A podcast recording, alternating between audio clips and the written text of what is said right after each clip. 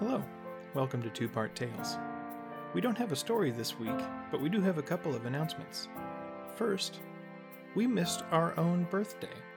Our first episode, Hibernation Situation, came out on July 22nd, 2015.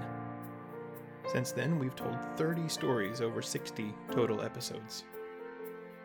We're taking a break to settle into the new school year, but we'll be working on a couple of different projects in the downtime. We should be back in October, maybe with another announcement, maybe with a spooky story, maybe both. We'll see. But until then, and as always, take care.